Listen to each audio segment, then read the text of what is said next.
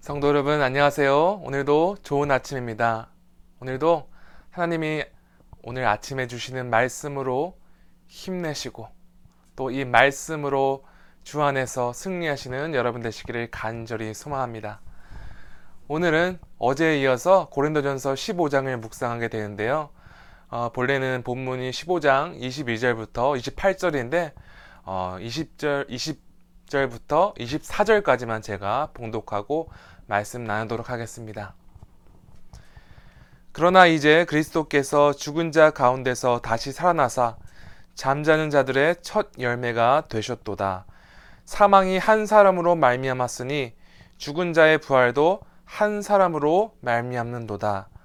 아담 안에서 모든 사람이 죽은 것 같이 그리스도 안에서 모든 사람이 삶을 얻으리라.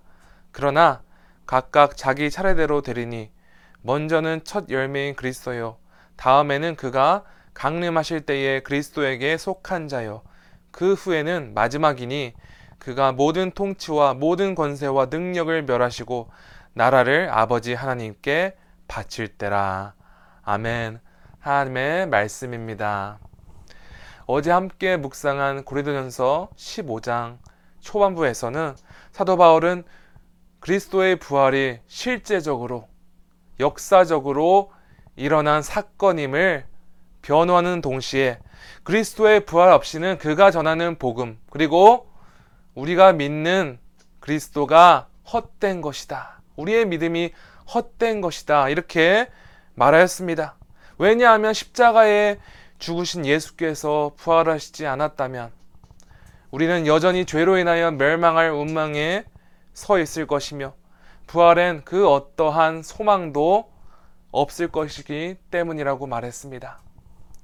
하지만 오늘 본문에서 사도 바울은 죽은 자 가운데서 살아나신 예수 그리스도로 말미암아 인류에게 부활의 소망이 생겼다고 선포하고 있습니다. 20절입니다. 그러나 이제 그리스도께서 죽은 자 가운데서 다시 살아나사 잠자는 자들의 첫 열매가 되셨도다. 사도 바울이 여기서 그러나 하고 말한 것은 어, 메시지 성경에 이렇게 기록되었습니다. 그러나 진실은 이렇습니다. 한마디로 바울은 그리스도의 부활을 부인하고 믿지 않는 사람들의 의견과 달리 우리가 믿는 진실, 진리는 바로 이것입니다. 하고 선포하는 것입니다.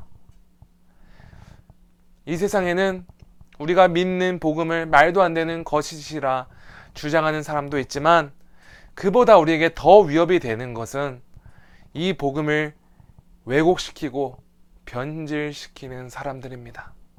예수님의 부활 사건의 의미를 축소시키고 그리스도에 인하여 우리에게 제일 큰 소망이 있는 대신에 다른 헛된 소망을 꿈꾸고 붙잡고 살아가도록 우리를 현혹시키는 거짓 복음 메시지를 항상 주의해야 합니다. 성도 여러분, 항상 기억하십시오. 그리스도인에게 있어서 그리고 온 인류의 역사에 있어서 예수 그리스도로 인한 부활 소망을 대체할 그 어떤 다른 소망은 없습니다. 사도 바울은 오늘 본문에서 본격적으로 예수 그리스도의 부활이 어떻게 온 인류의 역사를 바꾸었으며 왜 그리스도의 부활이 인류가 가진 유일한 소망임을 말하고 있습니다. 먼저 사도 바울은 애초에 인류를 절망 가운데 빠지게 한 아담에 대해서 언급하면서 그를 예수 그리스도와 대조하고 있습니다. 온 인류가 아담 한 사람으로 인하여 저주를 받아 사망에 이르게 되었으며 마지막 심판을 피하지 못하게 된 반면 예수 그리스도 한 분의 죽음과 부활로 말미암아 그를 구주로 믿는 모든 사람에게 부활 소망이 생겼다라는 사실을 대조시키고 있습니다. 그러므로 20절에서 예수께서 잠자는 자들의 첫 열매가 되셨다는 말씀은 아담 한 사람으로 인하여 하나님과 인류 사이에 생긴 담을 예수께서 모두 다 허무셨다는 뜻을 의미하며 아담 한 사람을 인하여 하나님과 단절된 단계를 예수 그리스도 한 분께서 완전히 회복시키셨다는 사실입니다. 아담 한 사람으로 인하여 온 인류가 어두운 절망을 맛보게 되었다면 예수 그리스도 한 분으로 인하여 온 인류가 빛의 소망을 바라보게 되었습니다. 성도 여러분께서는 이 빛의 소망을 오늘 바라보고 사는 백성이십니까? 부활 소망을 가지고 살아가는 그리스도인은 지금 우리가 사는 현세에 경험하는 그 어떤 시련과 환란을 이겨낼 수 있음을 믿으시기 바랍니다. 우리는 더 이상 온 인류를 절망에 빠지게 한 아담의 후손이 아닙니다. 그 죄에 우리는 다스림을 받고 사는 자가 아닙니다. 우리는 죽음을 정복하시고 영광스러운 모습으로 부활하신 예수께 속한 자이며 마지막 날 영광스러운 모습으로 부활하게 될 소망을 가지고 살아가는 백성임을 기억하시기 바랍니다. 이 진실된 사실로 인하여 오늘도 능히 주 안에서 승리하시는 여러분 되시기를 간절히 소망합니다. 오늘은 어, 이 찬양을 제가 부르고 싶은데요. 예수 안에 소망이 있네. 영어로는 In Christ Alone이라고 하는 정말 미국에서 굉장히 유명, 어, 인, 많은 그리스도인들이 좋아하는 찬양인데요. 어, 한국말로 제가 3절과 4절 이 두 절을 하, 좀 찬양하도록 하겠습니다. 죽임 당한 세상의 빛 어둠 속에 누이셨네. 영광스러운 그의 날에 무덤에서 부활했네. 승리하신 우리 주님 원수들을 물리쳤네 나 주의 것, 주 나의 것, 주 보혈 안에 살리라. 주 예수의 능력으로 내 속에 두려움 없네. 나의 사는 모든 순간 주께서 다스리시네.